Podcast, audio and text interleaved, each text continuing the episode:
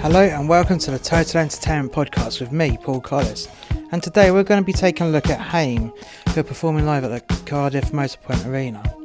So today's show is a medium-sized show. It's only five and a half trucks in size, so that's not too big really. And let's have a look at the stage. So you have the line arrays which are already built, and they are 12 deep and 2 wide. You have the uh, smaller line array set a little bit back, pointing 45 degrees out for the uh, surround sound effect, and those are 6 high and 2 wide. At the front of the stage, you have eight front fills and three sets of bass bins. So one set either side of the stage, stage left and stage right, which are three high by three wide. And then you have a uh, bank of subs in the middle of the stage, which are uh, one high and four wide. Lighting wise, you have you have three lighting bars. So you have front of house one, which is there on his own, and that is a load of mold phasers and a load of LED profile units. I'm not sure which make. No washers on those front on that front bar. On LX1 and LX2, you've got a selection of LED profiles and LED washers, and that's all I can see at present. But they're all fully working because I just flashed them all out and they just powered up the sound system started firing out some, no- uh, some noise from the uh, PA. There is currently a metal frame structure at the back of the stage, which is all in white. Uh, white, well, white scaff structure. And I don't know if that's going to be skinned or if there's going to be uh, units rigged into those, but we shall see soon enough. And stage left and stage right, you have a LED screen each, which I would assume would be for close-ups because there is a camera position on the front of house mixer position. We'll be back after this.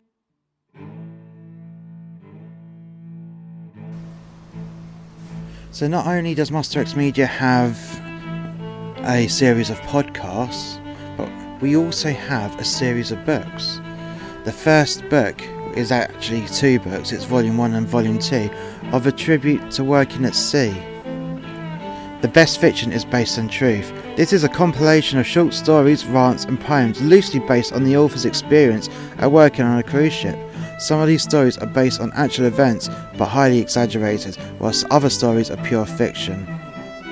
The title of the book, A Tribute To, is fitting with the tone of the book because, like a tribute act, it is a blatant, altered reality where you can enjoy it knowing it's not quite the truth. There are things with alcoholism which used to be highly prevalent within workers in the cruise industry, as well as stories with a sexual nature. So sit down, relax, and enjoy the ride of A Tribute to Working at Sea, Volumes 1 and 2. All of these books are available on Amazon and are available in paperback and on Kindle, and the links for all these books are in the description below.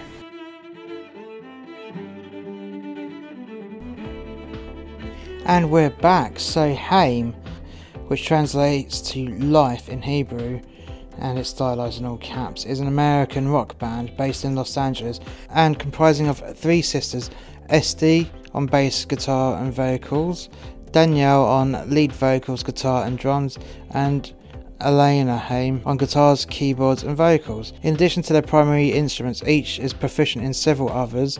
The group's pop sound on their studio work stands in contrast to the more rock based music at their live shows. The sisters grew up in a musical family and began playing instruments from an early age in the cover band Rockinhaim, fronted by their parents Motti and Donna. And the two elder sisters, Este and Danielle, performed briefly with the pop group Valli Girls in 2005, releasing a few songs on soundtrack and compilation albums under that name. In 2007, they formed Haim with younger sister Alana, but did not seriously consider a professional career for some years. After Danielle became a successful touring guitarist, first with Jenny Lewis and later with Julian Casablancas, Haim reformed as a full-time operation in 2012.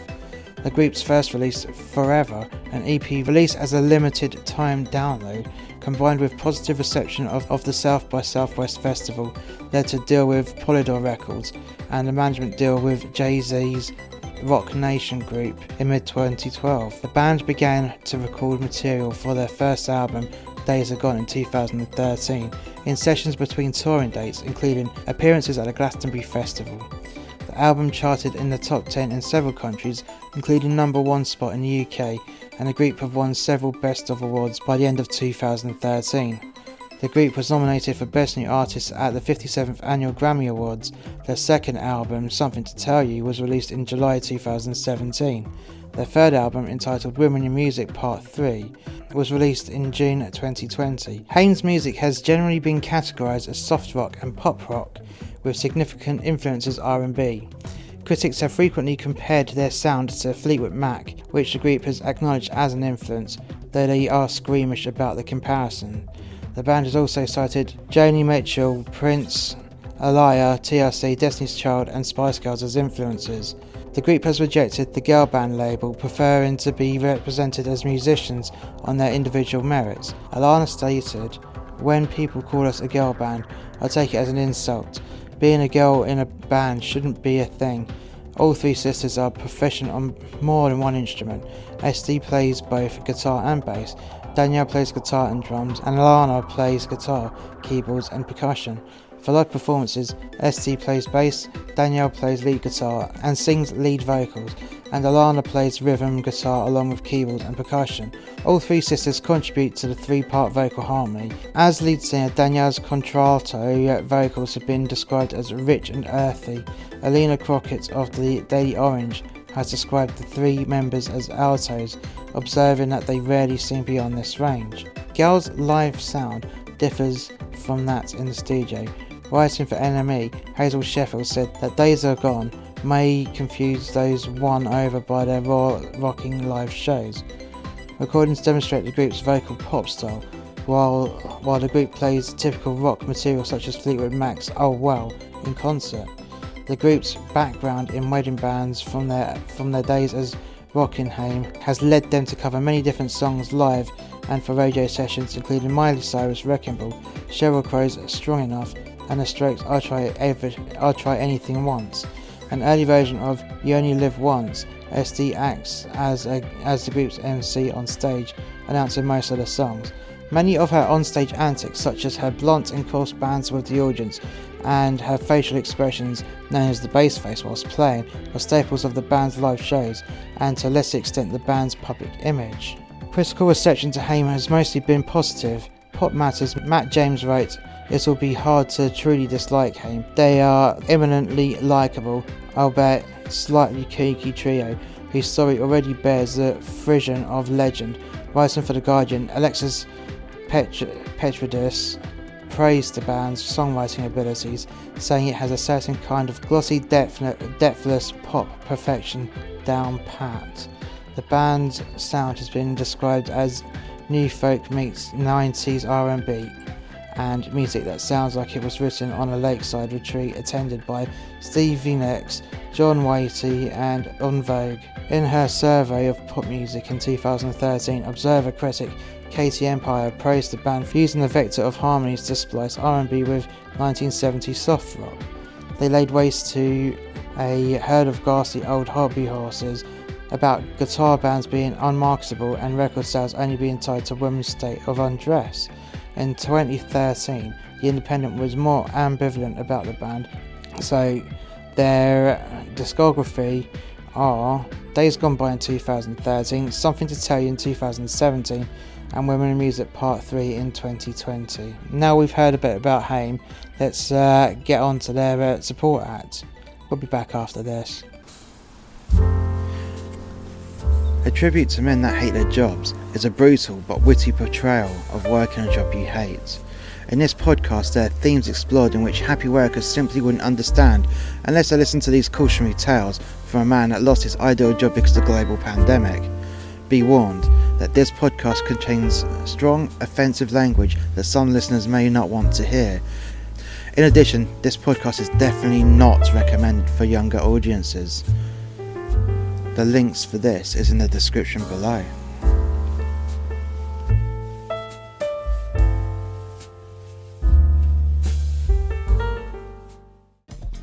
And we're back. So supporting Haim is Georgia and Georgia Rose Harriet Barnes, was born the 6th of February 1990, known within the industry as Georgia, and is an English record producer, songwriter, singer, rapper, and drama. The daughter of Leftfield co-founder Neil Barnes, Georgia began her, mu- began her music career as a drummer for the artists such as Kwes and Kae Tempest. She began her career as a singer and record producer with the release of her debut solo album Georgia in 2015. Her second studio album, Seeking Thrills, was released in January 2020. Georgia is signed to the label Domino in 2018. She released the song Started Out. In 2019, she performed at the Glastonbury Festival, won the Association of Independent Music's One to Watch Award in association with BBC Music Introducing. Vice have described her sound as euphoric late night dance, whilst a 2015 self titled album was compared to Missy Elliott and, and Maya. Talking about her 2019 single About Work to Dance Floor with Sean Tyler from Future Mag Music, Georgia shared, I made this song after a weekend in Berlin, entirely dancing in a few clubs, and I realised how important the dance floor is to people to give them the certain feel from their everyday activities. Her album Seeking Thrills was shortlisted for the Mercury Prize in 2020. Georgia Rose Harriet Barnes was born in London. Her father is Neil Barnes, the co-founder and keyboardist of English electronic music group Leftfield. As a child, Georgia was a footballer who had played in youth squads associated with Queen's Park Rangers WFC and Arsenal WFC. She left for, she left football after the death of her coach when she described things as getting too intense. Barnes attended the Brit School in the London borough of Croydon, where, of course she did, where she began playing the drums professionally. There's not much else I can find on Georgia, so we'll take a look at her part of the show very shortly. But before we even do that, we'll update you with how the build is going. We'll be back after this. The War of Carnarvon Crescent by Paul Collis from Muster X Media. When a neighbourhood dispute explodes into an all out war.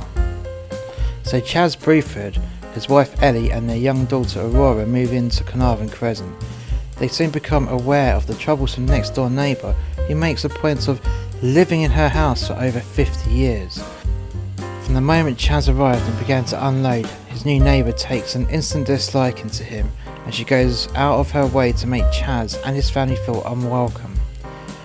The animosity quickly spirals out of control from both parties, and the mutual respect gets lowered right into the gutter from the outset. Chaz comes to realise that this is not just any war, it is a neighbourhood war to end all wars. This book is available to buy on Amazon, and this book is available on hardback, paperback, and Kindle. This book is pure fiction and should not be used as a user manual.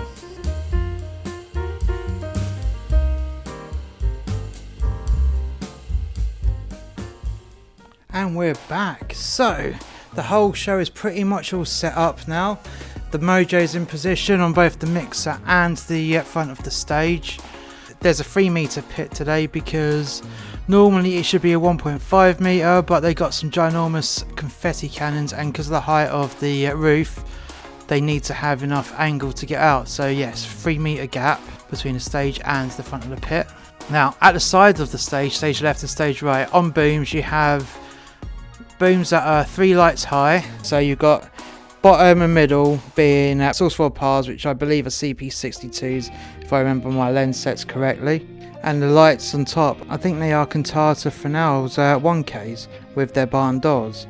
On each of these boom bases, they've placed an LED strobe flood, and along the back of on the back of the white scaffolding, they've got a load of the strobe floods uh, pointing upwards, although they're uh, tiltable as well, so they can come out into the audience or shine up onto the scaffold, which I'll get onto now. So the scaffold has also got some of these LED strips on there. Oh yeah, I forgot each of those booms have got an LED strip on as well. But the uh, white scaffolding at regular intervals on both horizontal and vertical planes, they've got those strips and when they're all switched on, they light up and they re- reflect off the white scaffolding immensely.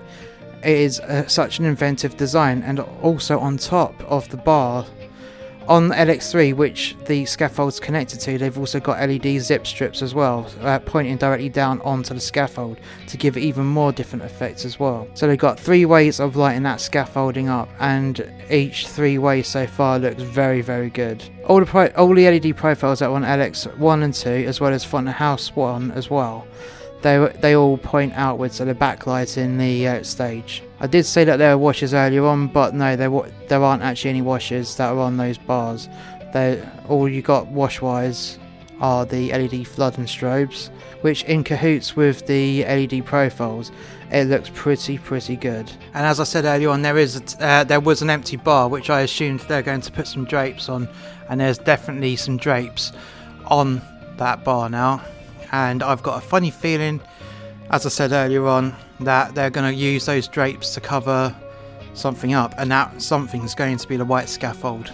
Because why would you want to give away your secret, which is how they're going to light that scaff up? From normal appearances, you would think, what the hell is that? But once it's all lit up properly, as in in full show mode, it does look pretty pretty good.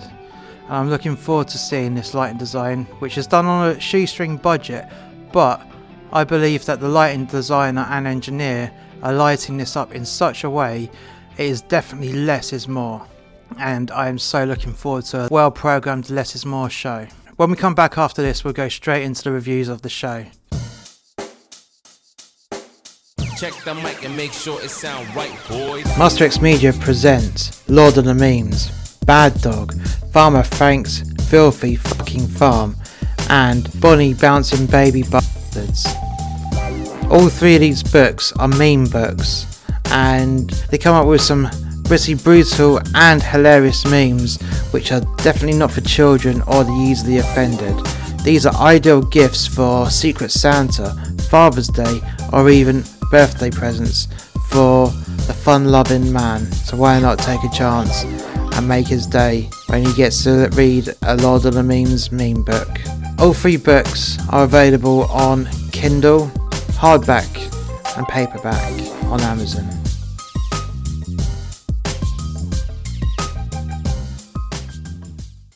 And we're back. So Georgia came out and was essentially a one person band. Her music was mainly on click track, where her vocals were mixed into the basic track, and then she was also live playing her drums.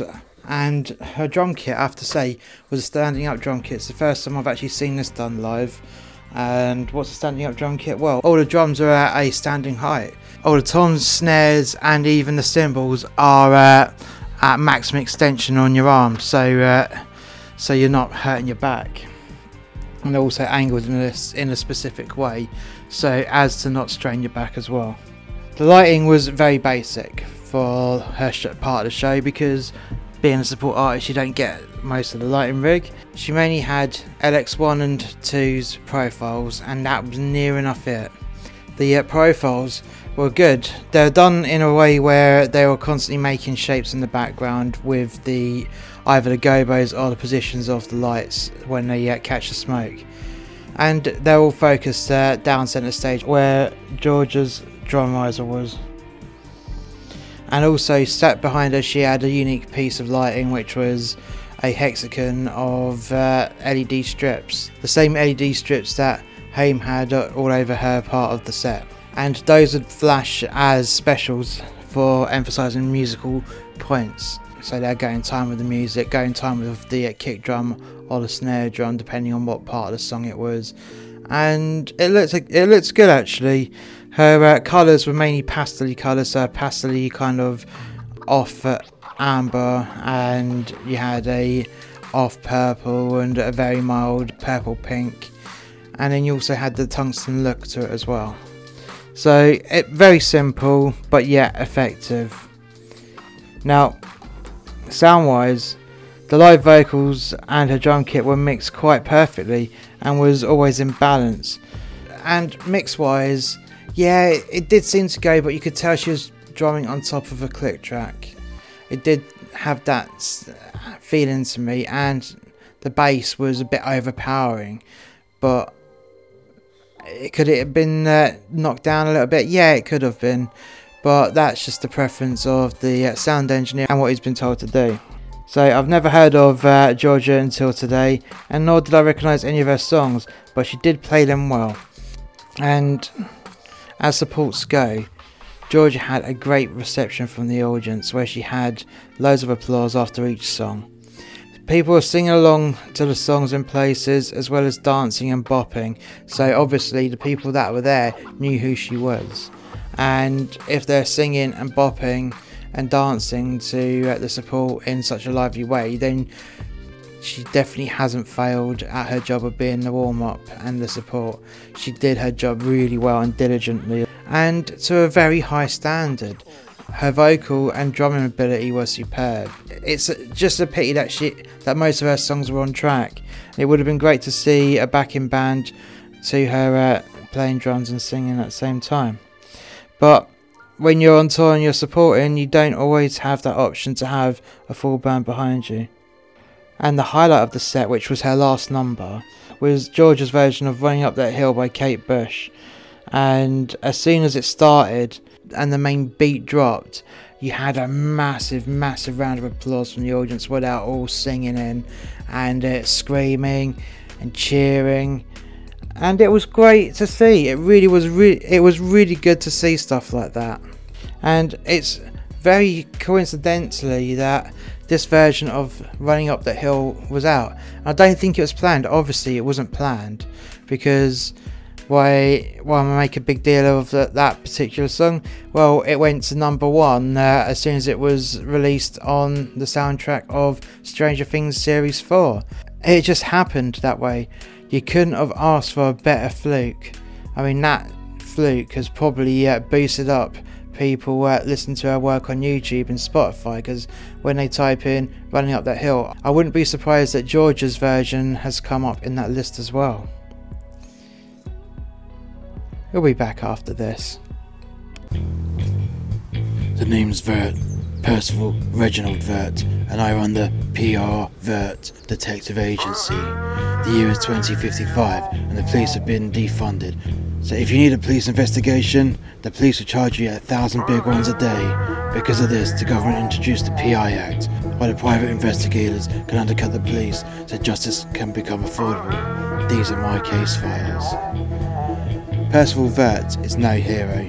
He is a low-life scumbag and the full embodiment of how not to be a man. He cheats his way into getting work, he objectifies women, and is quite a disgusting human being, if you can even call him that. Gumshoe is intended to poke fun at everyone that takes life too seriously and directly towel whips the modern day Puritans in the balls because they've forgotten the fact that when something isn't funny in real life, it's probably hilarious in the land of fiction. Come and listen to Gumshoe every Wednesday. The links are in the description below. And we're back.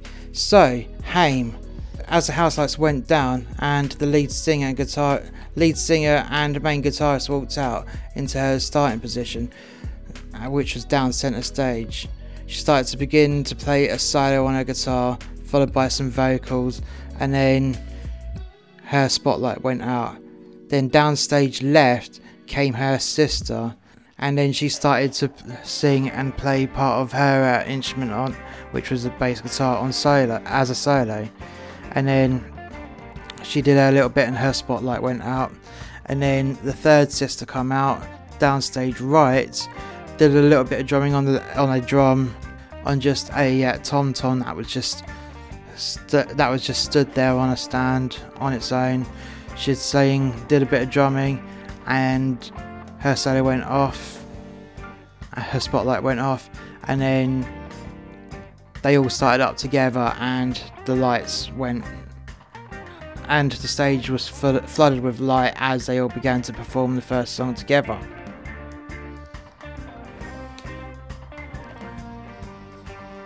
Lighting wise, there are lots of static shapes in the air. And what do I mean by static shapes? Well, rather than using gobos all the time in the lights, as in the uh, profile LED units, they uh, made shapes in the air with the uh, light beams and and the, smoke. So they've done it pretty old school. simple, and highly effective.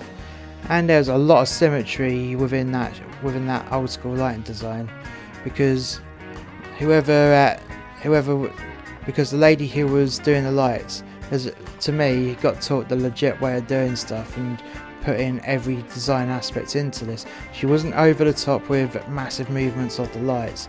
She moved the lights when they needed to move because at the end of the day, a moving light is there to be able to be positioned in any way you want. They don't necessarily have to be moving all the time. That is just one of many functions of those particular units. And every uh, shape that she drew in the air with those lights worked really well. She'd have a load of frequent.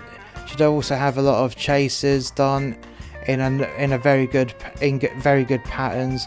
So nothing nothing generic going from one side to the other.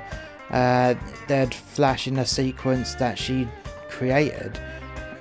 Uh, so you'd have lights flicking on and off uh, in a certain pattern, and it looks really, really good actually. It really looked good. Along with the uh, booms, given the uh, side lighting, and that also that tungsten glow just gave such a such a lovely sepia effect. Something that you don't really see these days because everyone just goes solidly LED. And yeah, yes, LEDs are good, they're environmentally friendly, and they're bright and punchy. But sometimes you want something that, that looks old school because if you know what you're doing, it looks twice as good as an LED unit. I have to say, and there was good use of the LED strobe and there was very good use of the LED strobe flood units which are standing on the bases of all the booms that surround in the stage. So and they were uh, focused in such a way that they killed all the shadow on stage, which was the intention. I, I would suppose, I, I guess, because there were, you know, it was a massive flood of color. Nothing overpowering though. It wasn't overpowered, but it killed all the shadows just to give a nice wash of colour. And it looked good, it really did look good. Now I was right about the drapes at the back of the stage earlier on, because they weren't pulled at the start of the set, they were pulled after the fourth song, I believe. And they were lit up by the uh, LED floods as well, but as soon as they uh, got pulled aside, they uh, revealed the uh, white scarf, which was lit with the with the downlights from the LED zip patterns. They were lit up with with the LED strips, look, which looked to be randomly positioned to the untrained eye, but they were positioned in such a way that they would entirely light up all the scaff in a nice soft glow without putting any dark spots on the scaff bars, and it illuminated it very very well.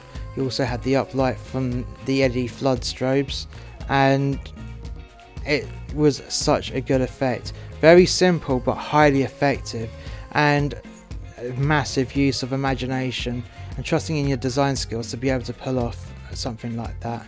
And it just looked really good. It was a nice touch, a low budget touch, but you wouldn't think that was a low budget touch the way how it was programmed because you could have a massive lighting rig that's all singing and dancing all the best units but not know how to use it and it will look oh and it will look garbage. Where you could have some old school lights basic lights and because you know how to use them they look a million times better than what most people do with a massive rig.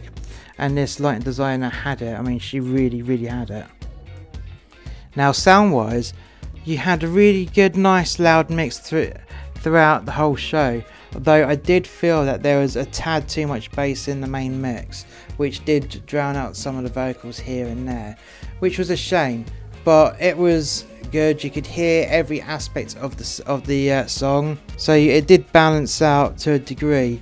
But you lost the clarity on that. I don't know if that was intentional or just because the uh, sound engineer is just uh, slightly deaf, which I'm not insulting them. A lot of sound engineers are deaf to certain frequencies because they're in loud environments all the time and they do injure their ears. And when you get a sound engineer that is deaf like that, I've got to call it noise boy deaf because it's not being deaf deaf. But noise boy deaf, you miss out certain frequencies and because you can't hear them anymore or hear them in the way that you normally would. So sometimes they would have a bit more bass, a little bit more mid or even top end as well. It all depends on what damage you have to your ears. And I do feel like this sound engineer, he was good, I may add. I mean, it, there was no, no, there was no feedback, and it was a good mix, with the exception, as I said, of a bit too much bass. If you've got a bit of damage to your hearing, and as I said, as a lot of sound engineers do, they don't even realise it. And that's what I think's happened there. It's just a little bit too bassy because the sound engineer's got damaged ears, which because he's still working, he wasn't terrible. He was actually really good. He's just too bassy. Turn it down a little bit. On the gains. That's all you need to do. Adjust the gains. The gain on the uh, on the bass. That's all you have to do. Simple. But if you can't hear it, you can't hear it. So clarity wise, I'd say it was an 18 karat gold standard because it still had gold standard as I said. At one point, during the show. There was some good patter sessions within the song, within the show, but one bit that I thought was a bit unnecessarily long, and that was the mobile phone skit where they're doing a bit of patter and then a phone would ring with the old Nokia theme. No one would answer it, and they carry on. And one of the sisters got annoyed about the phone, and then the other sister, one of the other sisters, pulled out the phone.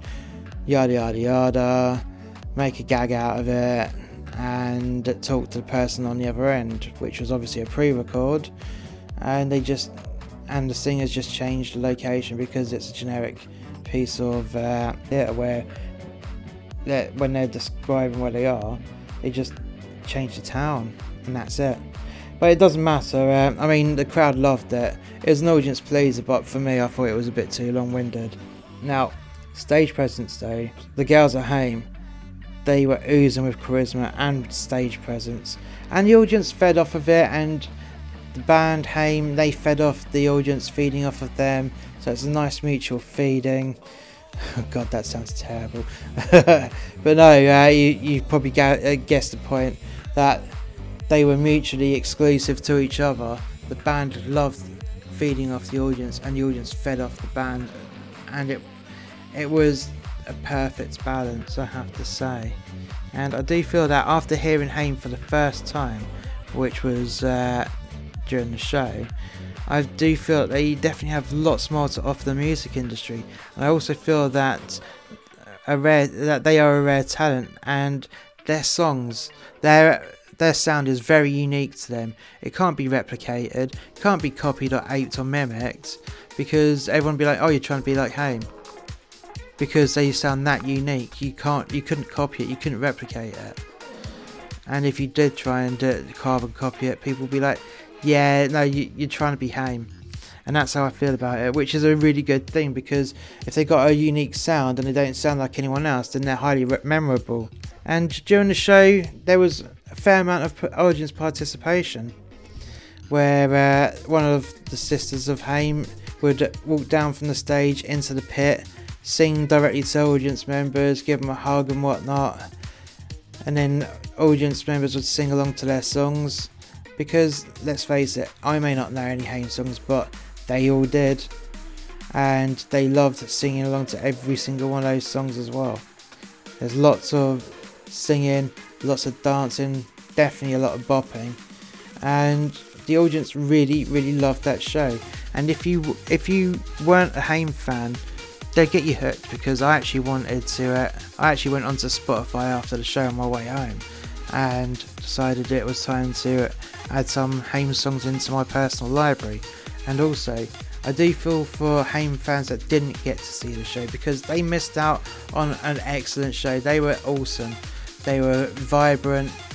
They could, oh damn, when they could sing. And they definitely could play their own instruments. And for me, if you can sing and play your own instruments, and have audience love you, then you've done a really good job. Thank you for listening to today's podcast. If you like today's content, please hit like, subscribe, and share. And if you haven't already done so, why not check out more content from Muster X Media on our website? That is www.musterxmedia.info, and I shall catch you next time. Bye for now.